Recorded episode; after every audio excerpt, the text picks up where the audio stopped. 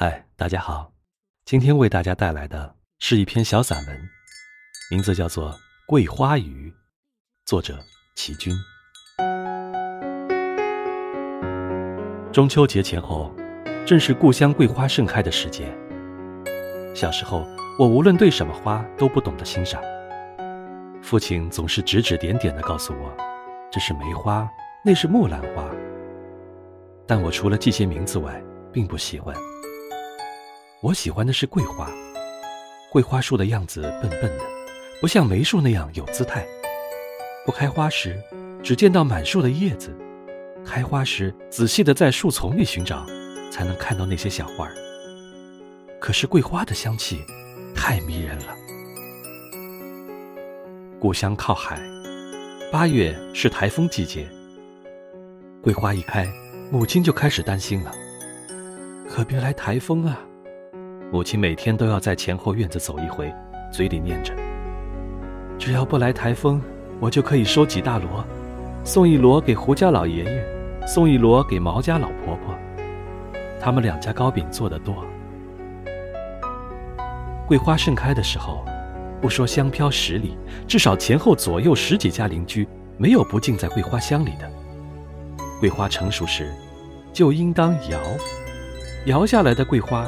朵朵完整，新鲜。如果让它开过了，落在泥土里，尤其是被风吹落，比摇下来的香味就差多了。摇花对我来说是件大事，我总是缠着母亲问：“妈，怎么还不摇桂花呢？”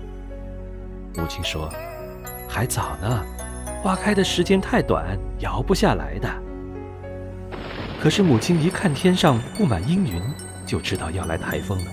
赶紧叫大家提前摇桂花，这下我可乐了，帮大人抱住桂花树，使劲的摇，摇啊摇，桂花纷纷落下来，我们满头满身都是桂花。我喊着：“真像下雨，好香的雨啊！”桂花摇落以后，挑去小枝小叶，晒上几天太阳，收在铁盒子里，可以加在茶叶里泡茶，过年时还可以做糕饼，全年。整个村子都浸在桂花的香气里。我念中学的时候，全家到了杭州。杭州有一处小山，全是桂花树，花开时那才是香飘十里。秋天，我常到那儿去赏桂花，回家时总要捡一大袋桂花给母亲。可是母亲说：“这里的桂花再香，也比不上家乡院子里的桂花。”于是，我又想起了在故乡童年时代的摇花乐，还有那摇落的阵阵桂花雨。